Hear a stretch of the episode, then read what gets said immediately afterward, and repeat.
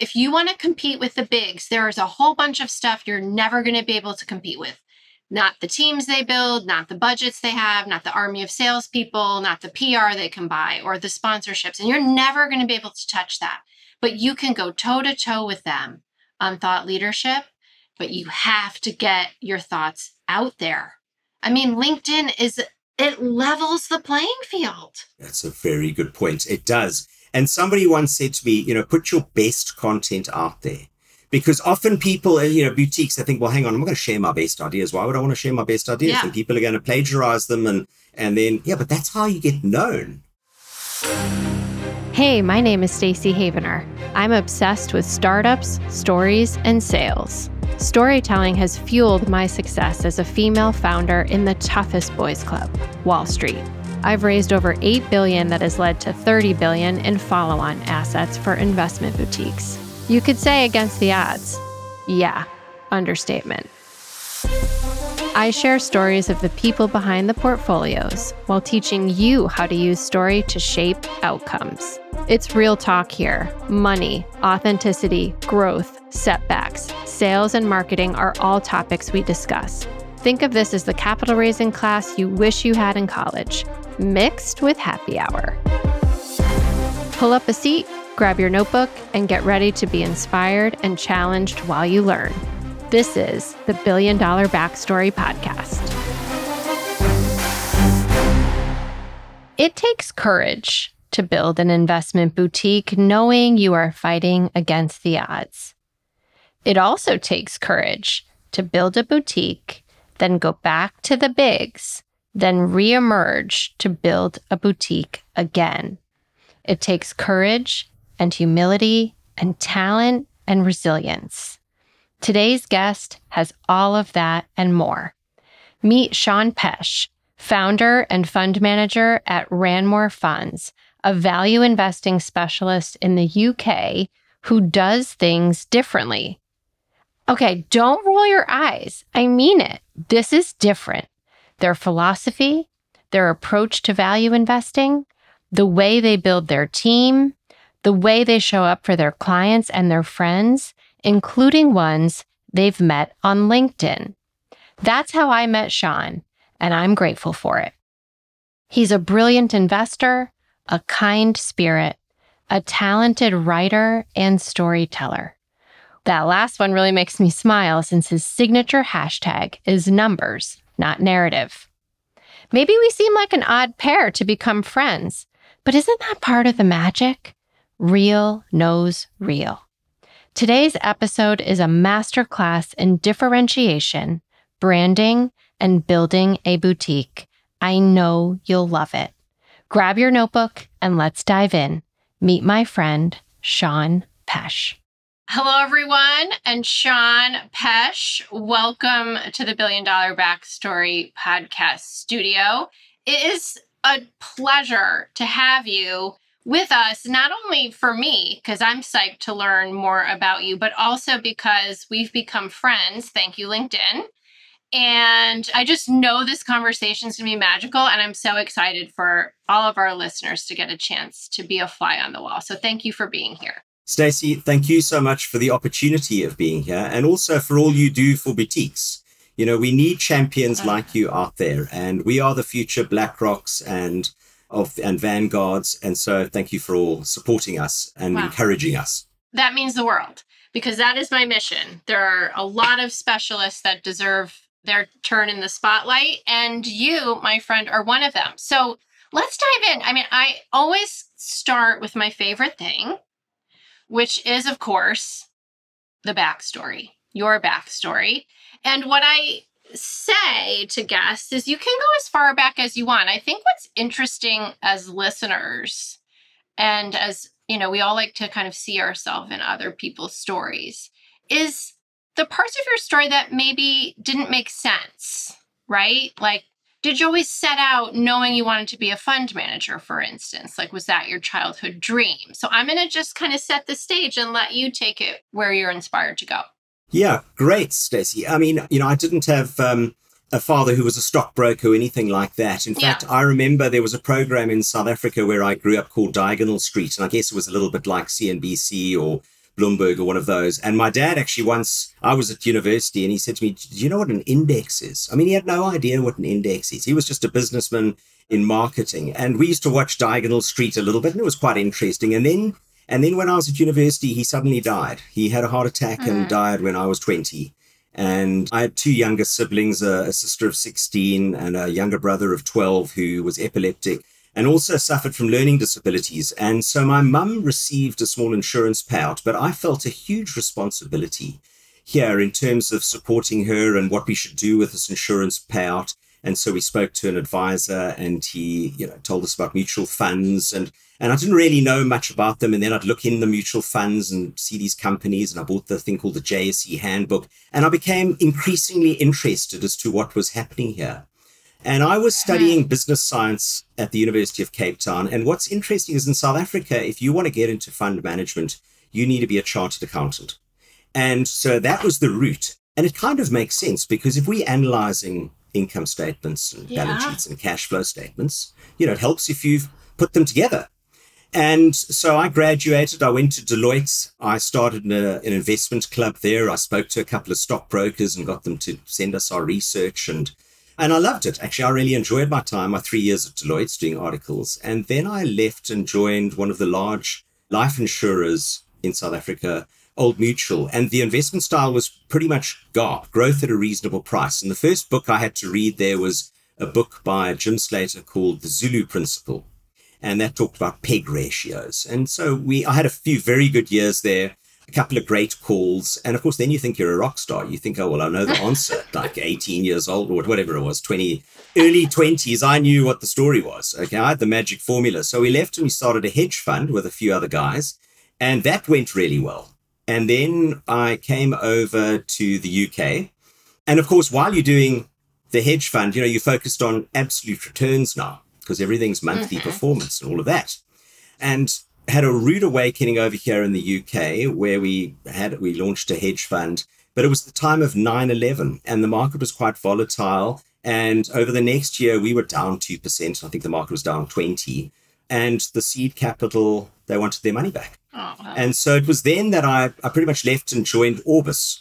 And Orbis were was a fantastic company. And the founder of Orbis was the late Allan Gray. And he'd worked at Fidelity in the 60s and had gone back to South Africa, set up this company, Allan Gray Limited, with amazing results, and had emigrated from South Africa in the late 80s and established Orbis. And Orbis run, you know, Allan Gray runs some 35 billion, and I think dollars today, and Orbis something similar. So hugely successful. And at Orbis, I felt that I was going back to school. You know, I'd had this experience with the hedge fund over here. It was tough and I went back to school and they, you know, fantastic investors. But I felt after five years I'd learned what I was going to learn and I wanted to row my own boat. And that's really mm. when I established Ranmore with a good friend of mine, Richard Pitt. So that's super interesting because oftentimes, and thank you. Well, first, let me say thank you for sharing the story about your childhood and your father and kind of the why, how you ended up here. Because I do think that that's something people in our industry don't often share. And it helps us understand what drives you. And even for me, knowing some of the things that you work on now from a charity perspective and things you're involved with, like I can just see these threads. So thank you for sharing that. The other thing that was interesting to me in your backstory is oftentimes a boutique is started by an individual who has spent their whole career basically working for the bigs, right? They've been working for these big companies, they've been successful, and then they get this itch to be an entrepreneur and sort of tired of working for the man and all the red tape and all that crap, and they want to go set up their own shop. What's interesting in your story, and I wonder if we can unpack this a bit, is you were actually you kind of went in reverse there for a second, didn't you? Because you were an entrepreneur, then you went back to a big, and then you came back out. That's right, Stacy. Yeah, I, yeah, I, you, you are right. And it was quite a humbling time. You know, I'd gone from, I mean, my first call at Old Mutual, the share price went up, I mean, it went up nine times. Okay. And that was my first call. Everybody thought I was, a, you know, as I said, a, a rock star. And then when the hedge fund, it was really good. And then we had a tough time and I sort of went back to school. But I'm very fortunate because at each of those places, I learnt a couple of key things. And every time I've worked with some superstars, uh, you know, you kind of take, well, what am I going to learn from that person? What am I going to learn from that person? And then you put that together, and this is your, you know, quiver full of arrows. And you've got an arrow from each, Yeah. yeah, from each place. And so, you know, I learned about charts and technicals when I was involved in the hedge fund.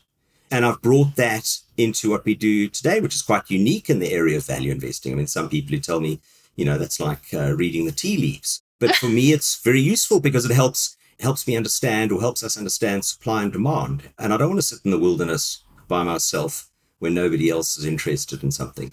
So yeah, I've been very fortunate in working with some super smart people along the way, fabulous people. Many of them are, are still very, very good friends of mine, and it's great. I love that. Taking little, you know, golden nuggets from all the places and then making it your own, kind of putting your own spin on it, which I love. And it is a great dovetail to one of my favorite things to work with boutiques on. And that is what makes you different. Now, of course, everybody says, you know, they call them competitive advantages or whatnot. I think that when you really get down to what makes you different and unique, it actually isn't so much about competition at that point. It puts you in a place where you complement managers even in your own asset class. Like if you can really hone in on your uniques and your differentiators, it makes you a fabulous complement to everyone because it puts you in a category of one. And you teed up something there, a differentiator as a value investor related to the technicals. But I'd love for you to talk a little bit about, you know, value investing so classic. But what do you do that is different? Yeah, what we do that is different. I mean, I guess just to take a step back, the one thing that was interesting is my mum's experience and the fact that Mm. she, you know, had this pot of money to invest really gave me a sense of the importance of our role in society. I mean, we are not just chasing benchmarks and all the rest. There are people's lives on the other side of that. And there are people, you know, pensions and insurance policies. And if we mess up because we are buying stuff at, at crazy prices. You know, there are ramifications for people's lives. So it really did give me a sense of that. And I think, you know, at Ranmore, that's what we want to do. We want to do the right thing for our clients. And of course, everybody says that. Yeah, but we make got to make sensible decisions with their money. And so what we try and do is just invest like astute business people would invest. And we've got lots of um, very high net worth individuals who and entrepreneurs who are clients of ours. And when I sit down and I say, look, I just approach shares that are listed in the same way as you would approach buying a company, you know, out there in the real world. And they go, but does, doesn't everybody do that? I go, no, no, no, no. Most people, no, no, asset managers, once they're, I mean, asset, they're not called asset gatherers for no reason. You know, so they focus on get, once they've got the assets, don't lose them. And so how do you not lose them? Well, you try and stick close to the benchmark because that's what everybody focuses on. But I think there's been way too much focus on benchmarks. Clients don't live in benchmarks. Okay. If your benchmark goes down 20% and we go down 18%, that's not a good outcome. People are going to, you know, people's retirements are going to be affected by that. And benchmarks don't only rise. And I think that's what's been forgotten in recent times with QE. I mean, in the last 15 years, if the year ended today, in the last 15 years, the S&P 500 will have been up double digits, and let's just a little bit of poetic license, nine and a half percent. Let's include that as double digits. 11 Okay. years out of 15, and only down double digits one. And that was last year. So you can imagine that as advisors reporting back to clients in the first quarter this year about 2022, and it was a horrible experience for most. By then, by the time they were reporting back, AI had come and saved the day and the stocks were up. So they could say, look, we had a terrible year last year, but don't worry, things are up this year. So people have not felt pain. Okay. And so we don't care about the benchmark. We invest in sensible assets and buy companies that we think make sense. And we don't charge performance fees. That's a differentiator, certainly amongst many of our peers in, in South Africa. We don't think performance fees in the interests of clients. You don't go to the doctor and if they heal you, you pay them a performance fee. You don't pay a performance fee to an architect because their house didn't fall down. You know, we ah. are just, you pay a fair fee and that's what we think. And it's your money. Why on earth should I take some money? I mean, why should it be an incentive for me? You're telling me I'm not going to get up as early. I couldn't work more hours in the day. I don't need more incentives to, to earn a performance fee. So And we laser focused on valuation and expected returns. There was an interesting story. A friend of mine is a fund manager and shall remain nameless. And I said to him the other day, some months back, what company do you like? And he told me, and he said, it's a great business, wonderful business. And I said, yes. But what's got to happen? It's a great business, I agree. But what's got to happen for me to earn a double digit return on investment? And he said, What do you mean? So I said, Well, what's it got to earn? And what's the exit multiple got to be? And he said, I don't know. I've never thought about that. And so the thing is, there's been such a focus on is it a wonderful business? Is it a wonderful business? Okay, that people haven't said, well, yeah, but can I make a decent return from that investment at this price? Okay, and I think that's the thing. So, you know, some of the other things that make us different is we leave conviction to convicts. You won't hear us say, oh, I have high conviction, because that introduces a bias. And all of a sudden, if I write in a fact sheet, I've got high conviction about this thing and something changes, now it's tricky for me to change my mind and tell, you know, oh, I've just written about it. I can't possibly sell it. I told everybody last month I had conviction. Okay, so we leave conviction to convicts. Anything can happen. I've been around long enough, grown up in emerging markets. I know things can come out of nowhere. And because of that, we don't care about turnover. And that also makes us quite different. I think that clients should want high turnover because if you've got high turnover, it means you're getting a fresh portfolio. If you buy a buy and hold long term fund that has done well and you're buying after good performance, you're buying their portfolio of shares at the highs. What you want mm-hmm. is you want a process and then they're rotating so that when you come in as a new investor, you've got a fresh portfolio of, you know, things that the fund manager thinks are going to do well from here. So, you know, we don't need management. I think it's an inefficient use of time, and I'd rather evaluate management by saying, well, this manager joined or the CEO took over in 2018. What has return on assets done since then? Have they gone up? What have they done with margins? Have they made sensible decisions? Did they buy, you know, crazy acquisitions at crazy prices? Did they panic and, you know, succumb to pressure and buy at the top of the cycle? were they prudent and paid off debt during low interest rate environment rather than ramping up to buy back stock and juice the share options? You see, so we evaluate management like that. But what we also do differently is for as value managers, you know, people that this coming back to your question, there's this perception that value managers buy these horrible businesses. They're not great businesses. They're like nasty, you know, steel mills and dirty and Nonsense. We all want quality and we all want growth. We just very focused as to how much we pay for them. And so you can look at a company like Skechers. I mean, it's an amazing brand. It's growing. I've yet to meet somebody who only has one, who got, he's got a pair of Skechers, but only has one pair. And yet this, oh. this company has mm-hmm. grown much faster, multiples of the rate over the last 10 years as Nike. I mean, it's hitting new, it's hitting new highs at the moment and how many consumer discretionary stocks are hitting new highs. So there are great businesses that it's the third largest footwear brand in the world and it's, you know, market cap's less than 10 billion. So here you've got a great, exciting business, but we're not paying too much for it. We're paying less than a market multiple. I mean, a substantial discount to the market, to be honest. So those are the kind of things we do differently. Yeah. yeah. And it's worked well for us. Yes. I love that. And you know, what you did there in some ways was a bit of a master class, which you might not have even realized you were giving because you just naturally went to what makes you different. But that can be very challenging for people to get in touch with because when people say, Well, what do you do different? The emphasis is on do. So you're like, Well, I do this and I do that. And when really what you did, the masterclass part of this was you said, This is what my peers do. That's column A. And I am going to show you why I do something different than them. So it's what I don't do. And that is a really great way to get to the core of what is unique about your strategy because you said here's what all, you know, the typical value manager will do.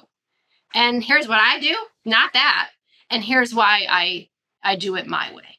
That was great. Oh, thanks. So, thanks, yeah, very very well done. There's also a little gem in there that I want to come back to because you said you don't meet with management. And I smile because I also know, being your friend on LinkedIn, that one of your hashtags, probably like your signature hashtag, if there's such a thing, is numbers, not narrative. which when I asked you to be on the podcast, I said, just want to make sure we're on the same page because I'm probably the opposite. I'm narrative before numbers. So I know we're going to have a good chat about that, but I'm curious, is that why you don't meet with management because you feel like it's just a whole bunch of spin? Yeah. I mean, Yeah. in fact, I can tell you my worst calls have been the ones where I've spoken to management because all of a sudden you get sucked in. I mean, really, the worst calls. I'd rather be totally unbiased. Okay. Imagine you, the CEO, and now things are falling apart. And I go, no, we can't sell. Stacy's a great CEO and she's brilliant Yeah. and a good person. I don't want that. You know, if things are falling apart, Yeah. I'll see it in the numbers and I'm out. And I think that, you know, you got to understand as well is that management, if you've got to the top of your game as a global leader, you've been pretty good at selling yourself. Yeah. You know, you've sold Yeah. yourself all the way through interviews, you've sold yourself divisions, etc. And now you're going to sell yourself to young analysts. And so, you know, I well, look, we read conference call transcripts. So that's how I engage or hear what management has to say.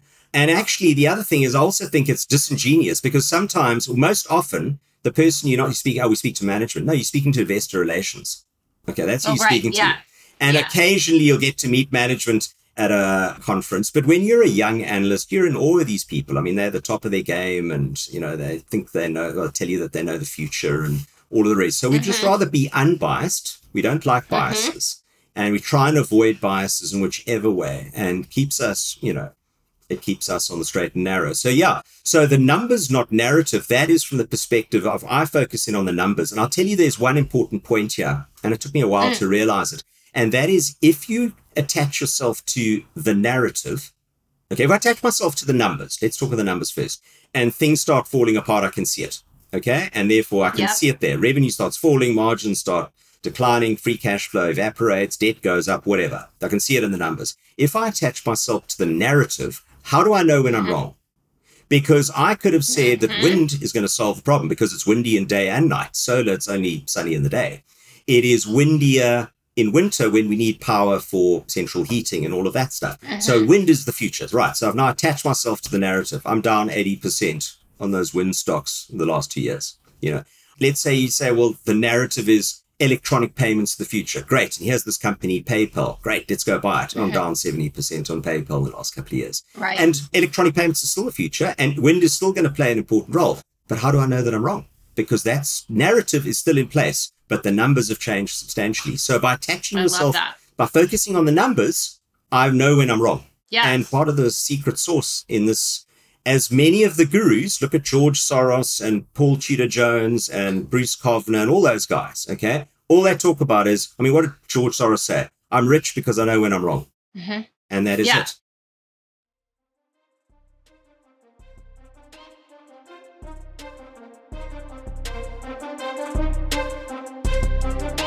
Are you an investment boutique looking to grow your business and need a little help? If you feel like you're fighting for the spotlight and, well, still stuck in the shadows of the bigs, join us in the Boutique Investment Collective, Havener's new membership community dedicated to the specialist in the investment industry. In the collective, we'll guide you through the billion dollar blueprint we've used to help boutiques add over $30 billion in AUM. You'll refine your story, focus on your ideal target market, and practice your pitch. You'll rethink your marketing materials, rewrite your emails, and refresh your differentiators. We'll even help you step up your LinkedIn game and give your profile a makeover. You want to grow your biz, we've got your back. Learn more about the collective, the curriculum, and the amazing coaches who will help you on your journey. Visit havenercapital.com slash collective. High five! Hope to see you in a coaching session soon.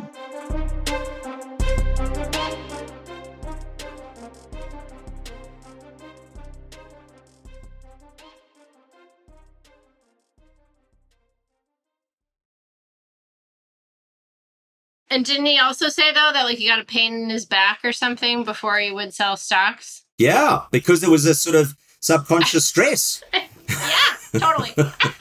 You know, it was just in there. Yeah. But you know, here's why it's funny. So when we were chatting about, you know, coming together on the show, I think what we realized is we're both sort of narrative and numbers. It's just, well, there's two different contexts, but also I think we have a different order in how we approach them. What I find interesting and maybe different about the seats that we're in is that you, as an investor in businesses, primary goal being, you know, as you said, buy great companies, generate a return, have fresh portfolios, all those things. That is the way, you know, that is definitely part of it. You could argue there's some narrative probably too that maybe shows up in technicals, but I don't want to go too like in the weeds because I don't actually know. That's just a thought. But what's interesting is that investors, allocators, aren't buying numbers the same way you are, even though I think that's the perception. And I will say that, especially for boutiques and emerging managers, because there probably aren't a lot of numbers for them to analyze. So now it's almost like being, you know, sort of a VC or a startup investor or something. It's like, look, as an early adopter, am I buying a fund or am I hiring a human? And that to me is maybe the difference because in, and I don't know how that applies as a stock picker. I mean, I could see both sides of that story. However, I think as an allocator, you know, when I'm listening to you, the data for me is a proof point. It shows me that what I'm believing is right, as opposed to being the leading indicator for me to then understand more, if that makes sense. So I'm buying you and your philosophy and that you're different and that I believe it will work. And I might be wrong, but that's my starting point. Then when I look at your returns, I go, well, hell yeah. I mean, and it's working. So it's a little different, but maybe, I don't know, is it? Uh, no, I think you're absolutely right. I mean, I'd always, yeah. you know, we'd never, people, it's interesting because I've sort of, this last year have pivoted to focusing on the local market here in the UK. And although I'm mm. based in the UK, I was spending most of my time marketing back in, you know, my country where I grew up in South Africa. And that was an error. And so now I've focused here, you know, I'd always thought that if you generate the numbers, the assets will flow. And we've generated uh-huh. the numbers, you know, in the top couple of percent of fund managers since we started back in 2008. And we've done that without an army of, you know, Harvard MBAs. So you can't just rely on the numbers to find you clients. Yeah. You've got to tell your story. And I've been enormously grateful to LinkedIn you know, for allowing me and providing a platform to do that and to meet great storytellers like you. I mean, I loved your your podcast on how to tell a story, and I think that it does resonate. And I've tried to do that. And in fact, I wrote a yeah, piece on on one of our chaps, Tembani, and how he came to join us. And it was different. Um, it was very different to what I'd written. But wow, I mean, it, the comments that I've received and the results have been quite overwhelming. And how many thousands yeah. of impressions it had and private messages I've received and all the rest. And I'm going, well, actually, just this, I just said, you, this is who we are. And this is yeah. kind of a little story. I wasn't trying, there was no agenda and saying, look at this. It was just, sure. hey, this is the story. And actually, what I try to do there is encourage other employers and encourage, you know, it's a tricky time out there right now for graduates and all the rest, and encourage graduates to be resilient and listen to read Tembani's story and just find out how resilient this guy was. You know, I mean, it was it's just phenomenal. And so if you're a graduate, don't worry. Listen, you're going to get rejected. And you know what? If you start your own business, you're going to get rejected as well. And what you got to do is you got to take that rejection and energize it and say, you know what? It's their loss. Right. Let me go and find my next opportunity. Yeah because trying to what's the word taking that harnessing that power to say i'm going to just show you you didn't want to trust me mm-hmm. to generate performance you come and watch okay i'm going to show you in 10 years time and i do that and that's actually quite powerful it's an energizing mm-hmm. form of energy really i love that that chip on the shoulder. Don't underestimate it. Somebody with a chip on their shoulder. Oh, don't, I don't, I don't want to that. well, but you know, it is a little bit, right? Because it, like you said, it's the idea that, look, I relate to this very, very much. As a female in this business that also didn't go to the fancy schools, that also didn't, you know, get a degree in economics, like that doesn't mean I can't succeed here. And how dare you suggest otherwise? But by the way, if you do, you're just adding fuel to the fire. Correct. So it is very inspiring to hear that. And so let's go back to Tembani for yeah. a second because I wanted to bring this up in the context of what you do differently. Okay. And you just brought it up. So this is perfect. Because one of the things that is different qualitatively about you and the team at Ranmore is your people. Now, everyone likes to say that, right? Like, oh, our people, you know.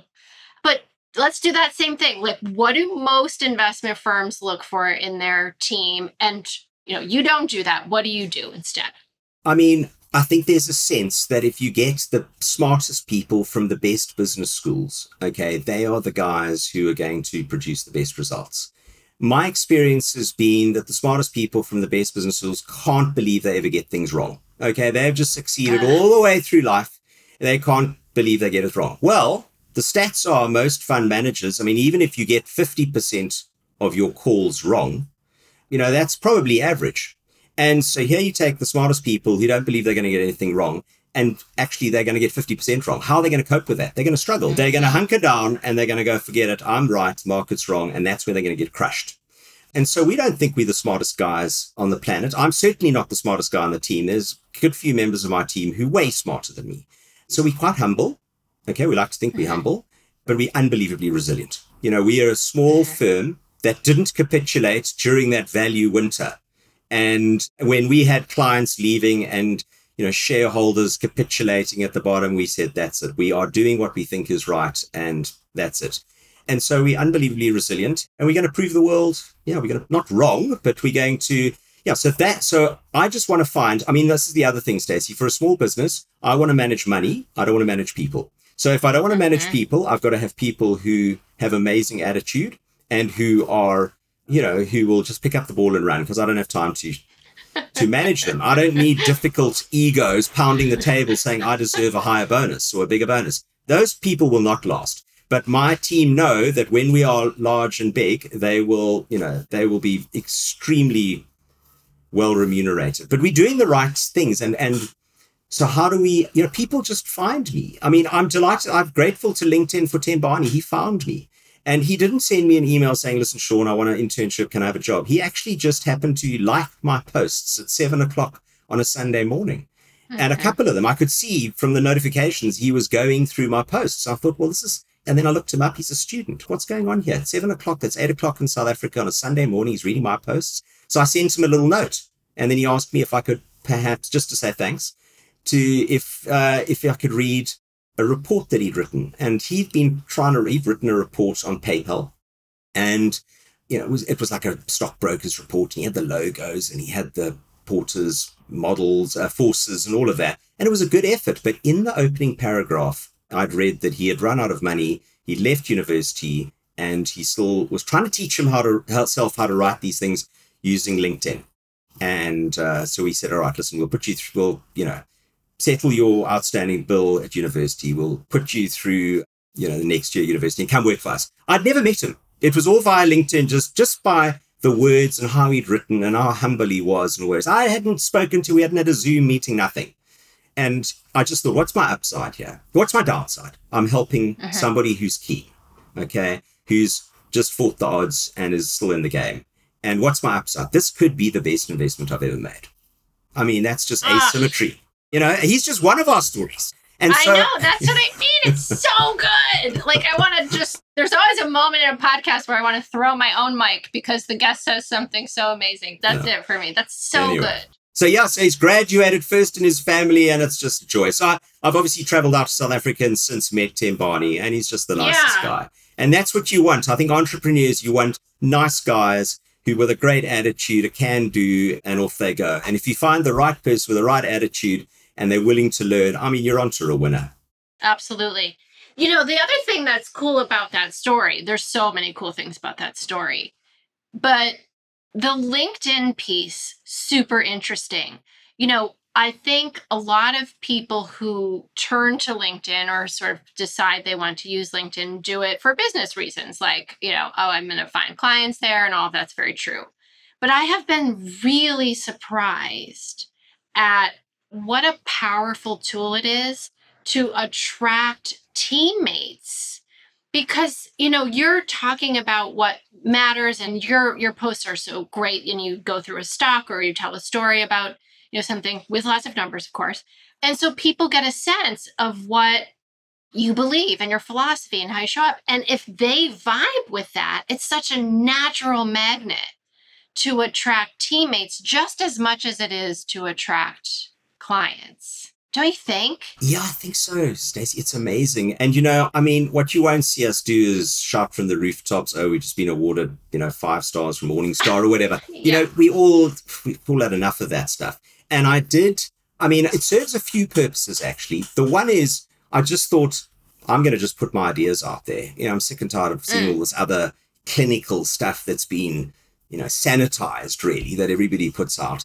But also it crystallizes my thoughts it puts our views out there. You actually start engaging. I mean, the nice thing about LinkedIn, I've kind of stopped on Twitter. I used to copy my posts and put them on Twitter. Now I just provide a link. And if you're not on LinkedIn, too bad.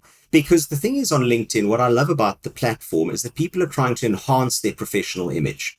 So on Twitter, you know, they hide behind a nom de plume and they throw rocks, but it could be a competitor or whatever. And you go, I'm not Yeah. going to engage with this person. Whereas on, on LinkedIn, you know, you write a piece on, I don't know, hedging of natural gas contracts and oil companies. And the next thing you get some guy who was the derivative, you know, expert at a natural gas company sort of correcting you or whatever. And I go, Yeah. well, that's great. I'm learning. Everybody else is learning. This is a platform. We all want, we should all want to enhance ourselves. And so it's a really great platform. And people have said to me, well, why don't you write a blog? You can write a blog and you can charge so much per week and you could do this, you make a fortune. You know, all these thousands of followers. I go, no, forget it. If I'd written a blog, Tim Barney would not be working for us today because That's he right. would have been locked up. And I like nothing more than somebody sending me a note going, Sean, sheesh, I really didn't understand cash flow statements. Now I do. Thanks so much. That's great. You know, that's what It I is. want. So, yeah, so I think it's a fantastic good. format forum. I do too. And obviously, I mean, we're sort of like high fiving each other here because we're both on it and both fans.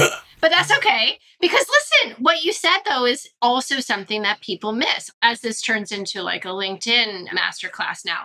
But the big thing people miss about it is it's a social platform, which means that the magic happens in the comments Yeah. and the engagement. Yeah. You can't just go on there and, like you said, you know, throw out a post and then, like, you can't post and ghost, basically. It, it doesn't work that way. Post and ghost. That's right. I mean, what I find quite interesting, I'll write a post and an hour later, I'll go and have a look at who's read it.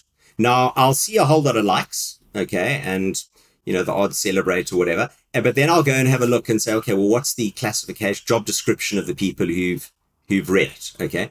And it's always that's at the top portfolio managers. And then I go and look at my Yeah. likes. No portfolio managers have liked my post because they don't want to be seen to be not. you know what i mean it's like they don't want to be seen to be commending a competitor or whatever well i Yeah. mean unless you're a passive portfolio manager seriously where there's enough sunshine for all of us i'm not really a competitor That's right. and it's like somebody's given you something that you thought was actually interesting and you didn't want to say thank you i mean i find it odd but anyway, that's Yeah. fine. You know, each their own. But what's Yeah. interesting is they will get locked by not engaging and liking and commenting. They won't see every post because Well, that's right. how the LinkedIn formula works. And the people who see the posts and it always pops up on their thread first are the ones who have read and commented and liked and just engaged. And, and the algo learns that. So there, you know, there's a price to pay for not engaging. Of course.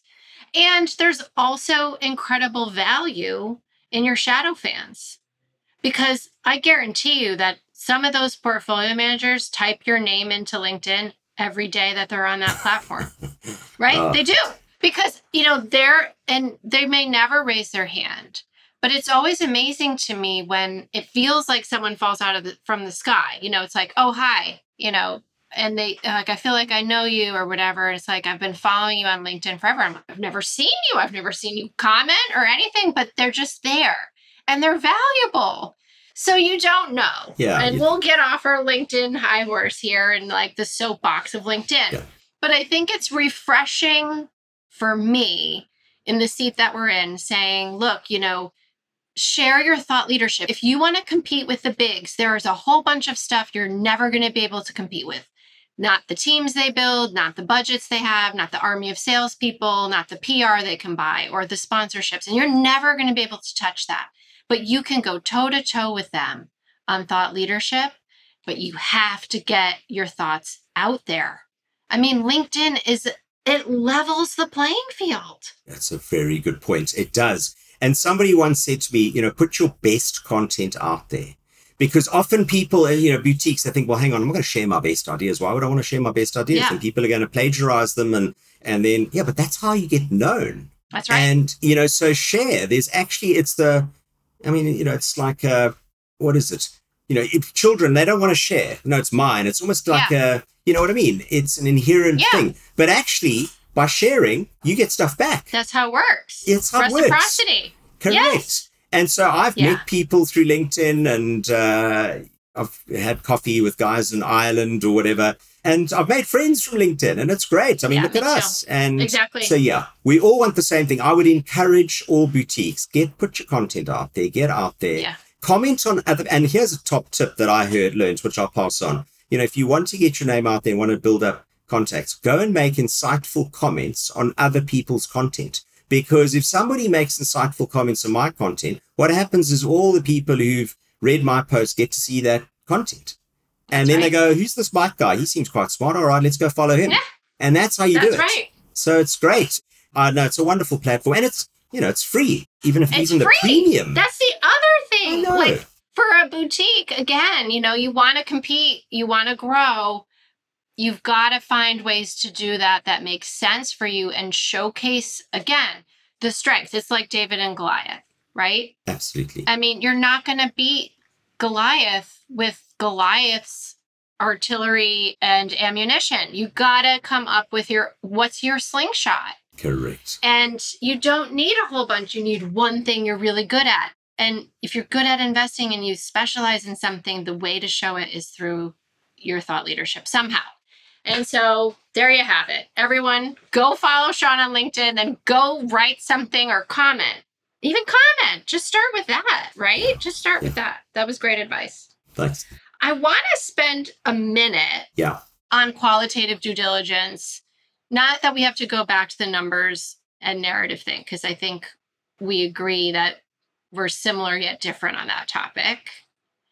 But the qualitative due diligence and the bravery or courage that it takes to be yourself in this business. So, you have worked at large firms, you've had your own firm, and you are very much yourself although you know i want you like to be more even more so right like let people see you and that's how they know you and like you and trust you but why i mean why is that so challenging in our business like why is it so hard for fund managers to just shake off all the you know the industry stuff and be themselves I think it's probably because many of us came out of institutions and the wealth managers that we market to are institutions. So we think we need to be institutional, you know, Mhm. and that's probably the reason. And I think, but you're quite right. It's you then approaching it the same way. And um, I'm trying to get better at this. And thank you for your encouragement of that. Mhm. I mean, you inspired me to write, you know, the piece about about Tim Barney, Yeah. and I've got I've got other pieces. And so, you know, I'm trying to do that yeah and it's great, you know. And I think the other in- interesting thing just on that, I think as boutiques, we've got the luxury. I mean, Andrew and I, so he's Yes. Andrew's my right hand guy. I mean, he's a he's an absolute superstar. And I said to somebody the other day, and this was just before poor Charlie Munger passed away. I said, you know, I might be the Warren Buffett in the sense that I'm out there and people know about me and I've got the, you know, but Andrew is more than half the brains. And he's maybe the Charlie Munger who sort of pitches up at the AGM. Mhm. But Andrew and I own 70% of the business, and the operations team has another 10. So we've got 80%.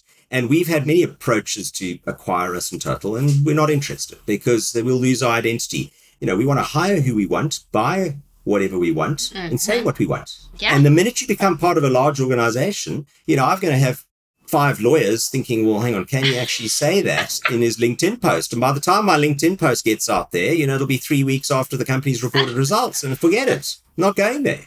You know, so It's so true. yeah, It's so true. And so it's freeing, but also it's very scary. I mean, I still have times. It's a journey for all of us on authenticity, and it's a daily practice to have the courage to show up as you really are. And so that's part of it. Like I'm sure when you wrote the Tim Bonnie post, like there's a little bit of trepidation of clicking, like clicking that because you're like, gosh, this is like, you know, there's a lot of heart and emotion, and it's different than what I normally write, and you know, So that you just sort of have to work through it. But if you can, it's incredibly freeing. Stacy, I, I did a piece a little while ago. I don't know whether you saw it. It's about Taylor Swift. So I oh, joke. I can't wait to read it. Oh no, no. So I joke because I happen to love country music, and my daughter shares my passion for it. And we've got a little, and I play the guitar, and so we got little clips of us singing songs, and, and we we joke that we actually brought Taylor Swift to the UK long before anybody else knew about Taylor Swift. Okay, she was here, and so I wrote about a piece of that. I thought my daughter was a value manager, and then she went and paid three hundred dollars for Oh, three hundred saw that pounds. Did you see Yes, that one? Okay, yes, but what I yes, try to do there is I said, well, you know, I think Taylor is unbelievable Me too. and just an incredible business person. Just, I mean, just Mhm. amazing. She makes herself vulnerable and all that sort of stuff. What can we learn from Taylor Swift? And then I kind of conclude at the end that actually, I think my daughter got a bargain at 300 bucks. Can I buy a ticket? And yeah. So that was another one which is quite different, and I try to put a little bit of humor in. So I'm trying to do more of those. But you know, I I'm always you always sort of worry. You think I'm going to run out of ideas, and you know, you're always one bad post away from uh, yeah, one bad, and then you, know, overstep the mark or something. So one's always got to be a little bit cautious. But that's where I've got Yeah. Howell and Andrew to just sense check, and I think that's the other thing for entrepreneurs. You know, you've it's so important to have somebody that you can rely on to say, you know, you know what, is this a bad idea? Because I think it's a good idea. But what do you think? yeah. and they can tell you, listen, Sean, it's a bad idea. Okay, it's a bad idea. I won't do it. yeah. That's so good. So one day when I write a book, I've got a whole lot of LinkedIn pieces in. in you know, Taylor's got her vault. I've got my vault stuff that Yeah. uh, It's so that good. wasn't approved. We'll have to do another podcast about all our, our things that we've learned from Taylor Swift because there's so many from a business perspective. I mean, Yeah. she really is unbelievable. Even I was just saying to Eric, my husband, the other day, I was like, you know, every music star is like, why didn't I think to turn my concert into a movie? Like, it's so brilliant. And yet it was right there in front of all of them. And she's like, you know what's a good idea? I'm going to record my concert and turn it into a movie and get paid for that same event. I've already made a billion dollars. I'm going to just keep going. I mean, it's just brilliant and Yeah. simple. I love it. You know, she couldn't good. break into the music scene, so she sang a song about Tim McGraw, who was the biggest superstar at the time. And that was the name, you know, Tim McGraw, and then sang a song about him. All of a sudden, everybody said, "Oh, who's this person?" It's brilliant, stroke it's of genius. good. Yeah. So she good. was creative, and I think that what I wanted to say, you know, she was creative in finding a solution to a problem. And us boutiques, we got to be creative. We can't go. Yes. It's a bit like that Dollar Shave Club. Remember they did so Yes, well, and that was just a funny YouTube video. And they, That's right. you know, they didn't have to advertise on the Super Bowl. They just did a funny YouTube ad, and off they go. So we got to be creative about So how we get there. Yeah, we do. And I want to talk a little bit about entrepreneurship. I want to touch on that. You've given some fabulous advice so far.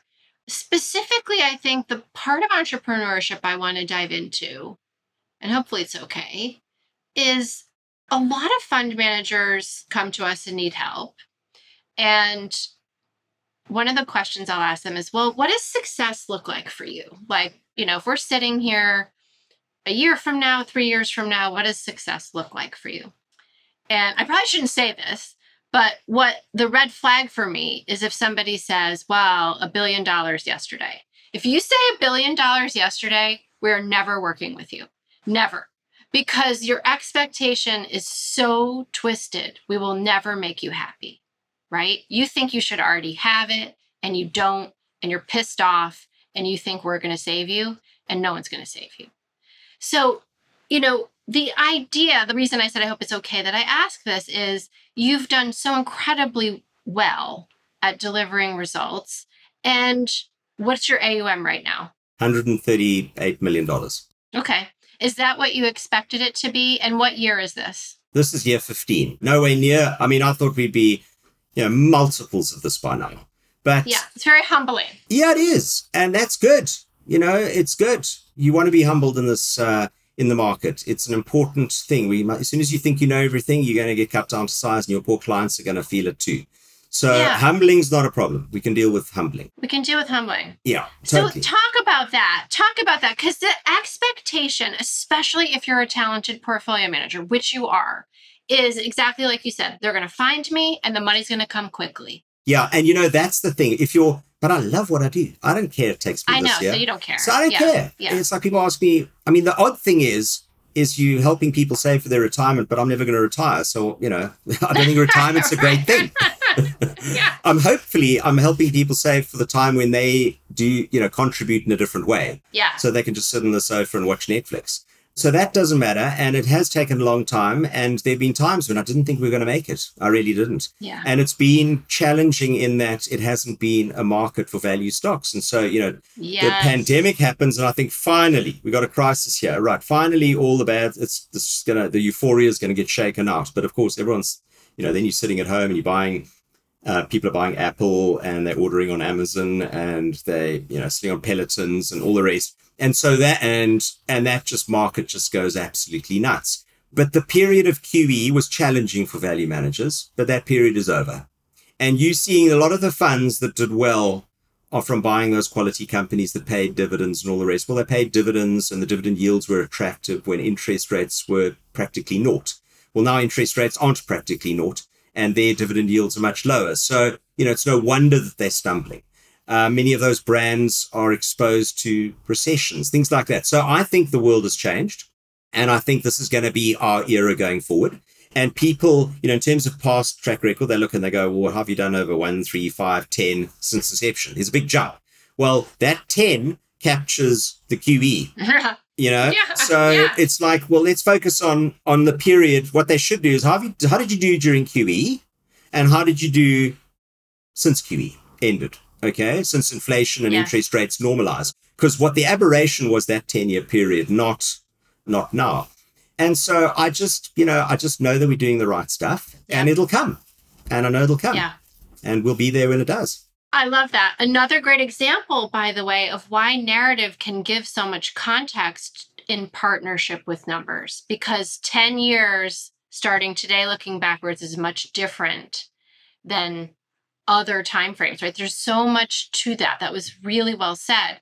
So on the entrepreneurship thing Yeah. and specifically i guess for boutiques what would you say to them? Like if you know they're starting out and they're like i'm going to have a billion dollars in three years it's like how do you help them? I guess i'm asking for myself because you know i don't want to rain on their parade but i also know how unrealistic that is. So what advice do you have for managers around expectations of growth etc you need to prepare for the fact that it's going to take you longer than you ever thought it would.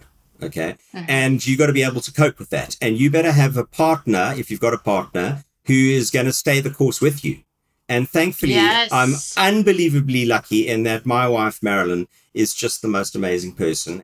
And she has been right there with me all the time. And I mean, at one point, we had our money at, uh, when we were still running a hedge fund, at- alongside our global equity fund, which we just launched at Morgan Stanley. And Morgan Stanley was going into free fall. And I got home one Friday night and I said, if Morgan Stanley doesn't open for business on Monday and it goes the same way as Lehman Brothers, we might have to start again. And she said, Oh, well, man. we'll start again. Now, listen, are we having Sauvignon Blanc with our dinner or are we having uh, Chardonnay? like, not a problem. Okay. She is just the most amazing person. And I wouldn't have been able to do this without her. So I think you need a good partner there because you're going to come home on stressful days and you're going to be grumpy and they've got to be able to, Yeah. you know, talk you out of it or whatever. But also help, having somebody in the business, you know, it's lonely out there. Having somebody in the business who you can turn to. And I've been very lucky in that the people I've had, Richard, when I started, he's still a very good friend of mine. And then, you know, he went and rode his own boat and did really well. And then Howell and now Andrew and Howell, you know, these guys are just, just there as a sounding board, sensible people. I think the other thing is you want to get into business really with whom you could imagine saying, listen, will you be children trustee of my children's trust? If I fall Yeah. off my page tomorrow and I've got young kids, will you look after them? That's how much I trust you. If you get into business with those kind of people, you're off to a, a winner. And so you've got to have those. And then also you've got to understand you might be a brilliant portfolio manager, but you know, you now all of a sudden you've got to be managing people, you've got to be managing the business, you've got to be raising Yeah. money, you've got to be encouraging your team during and keeping them going during the tough times and saying, Don't worry, guys, listen, we're on to a winner here. Let's just be patient, don't stress. So you got to have all those other things. And uh, multi, you know, you got to, yeah, I guess you got to multitask. yeah And if you don't, then you've got to hire people who do that. Well, then what happens when one of them, you got to make sure you got the right pe- person because if the person who's raising money is doing well, well, he's they are only going to be able to raise money if you doing, if you're generating the performance. If you're not generating the performance, Yes. you know, tensions can can occur. yeah So it's not an easy route, and you got to decide you want the whole thing, and then be patient, Because tough times, there'll come, you know, there'll be tough times for sure. hmm Well, that was such fabulous advice. Such fabulous advice. And I know and believe in my heart of hearts, there will be a day in the not too, you know, distant future that you'll be looking back on where you are right now and saying, gosh, remember when that was our AUM level and look at, you know, how far we've come. And that to me, as somebody who believes in boutiques, like there's nothing like helping someone build something. You never forget those teammates, those you know, vendors who gave you a break in the beginning, those investors who took a chance on you in the beginning. Like to me, that is just such a special time, special relationship, and it can last a lifetime. Yeah. Absolutely. Super awesome. All right. I want to end with something a little fun. This has been fabulous. Okay. This is going to be a little bit of an exercise in authenticity for you, which is Okay. good because you said you want to practice that, right? Yeah. Yeah. Okay. All right. So we're going to do my version of Proust's questionnaire. We'll start out hopefully with stuff that's, you know, a little bit easier and work our way. You ready? Okay. Okay. All right. Here we go. What book inspires you? The first book that I read, which kind of changed my life really, was The Magic of Thinking Big by David Schwartz. And it's full of incredible quotes in there. You know, action cures fear. It opened a doorway. You know, they talk about self help books. No, they're not self help, it's self improvement. And it was just incredible. It's an incredible book. Okay. Love that. Yeah. If you want to taste it, just go and type, you know, Magic of Thinking Big quotes on Google Okay. and you'll get 25 wonderful. quotes. Great. All right. So sorry, long way to answer that No, that's all right. I love that. I also love that you didn't say an investment book. Not that like investment people can't do that, but I'm always like, oh, it's such an opportunity to talk about something else. So good job there. Yeah. All right. Now we're moving on to places. What place inspires you? What's your happy place? My happy place. I read a, a long time ago that living close to water is good for the soul. Yes. And I know you do your walks on the beach. Mhm. And so we actually back onto a canal, well, you know, uh, and there's swans and all the rest. And so Oh. I love that. And we've got a holiday house in South Africa near water. So, Love so that. living near water. And then, and then my second, if I can't find water, it's forests. I love forests. Going for walks in forests. That's so great. I have a book for you, Yeah. which a lot of people I've recommended this book to said, well, they didn't like it. So I don't know why I keep recommending it. But the thing is, it moved me to tears. Yeah. So I'm not understanding that. So the book is called, I'm staring at it right now, Blue Mind. Ah, And it's exactly what you described. It's basically the power of water. The stories are amazing, the science, it's got all the things you like. It's got data, it's got science, and it's got my stuff like the stories. It's one of my favorite books. I don't know. You'll have to tell me if you read it. I will Okay. get hold of that and read. In fact, I'll tell you, I might even get the the the uh, audio version and then listen to that while I'm walking through forests. How about that? Oh, forest. I thought you were going to say by the water. I read it while I was at, at a very beautiful place that was on the water, and I think maybe that contributed to my experience. But Okay. neither here nor there. I love that. That was great. Okay. All right, now a fun one. Maybe. Yeah. Fun for me. Okay, let's pretend we're in the future. We've got a couple billion dollars now. You're going to go speak to a group of boutiques. You're going to give them, you know, tell them your story, give them some advice. You're about to take the stage. What song do they play as your walkout anthem? Okay. Well, I love country music. I should have been born in Nashville. Okay. There's no doubt about that. And I've still got to go on a pilgrimage to Nashville. So it would have to be a country music and it would have to have a great beat because I love playing the drums. And I'll tell you a song that really gets me fired up and has helped me over some tough times is Kelly Clarkson, What Doesn't Kill You Makes You Stronger. Do you know the song? Oh, yes. That's a great Oh my goodness, I love one. that. And she's got another one called The Sun Will Rise, which is also, I love the words to that. But yeah, What Doesn't Kill You Makes You Stronger. That's a good song. Okay, that's fabulous. And so awesome. Like, not what you'd expect. So that makes it even cooler to me. okay. Speaking of things you wouldn't expect, what profession other than your own would you like to attempt?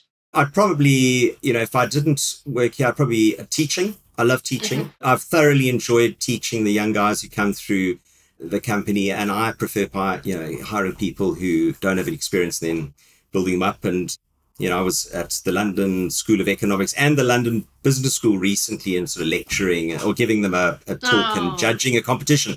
So teaching is great, and I love getting little LinkedIn messages thanking me for Yeah. what I've taught them. So yeah, and that's why my blog will never be paid.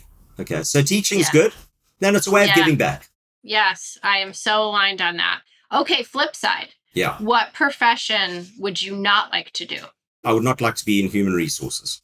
Okay. I mean, the thought of that, forget it. Filling in, you know, dealing with, especially at an investment bank, HR at an investment bank. Okay. Where you've got, where you're dealing with people who think they're something special and uh, more valuable than everybody else. No ways.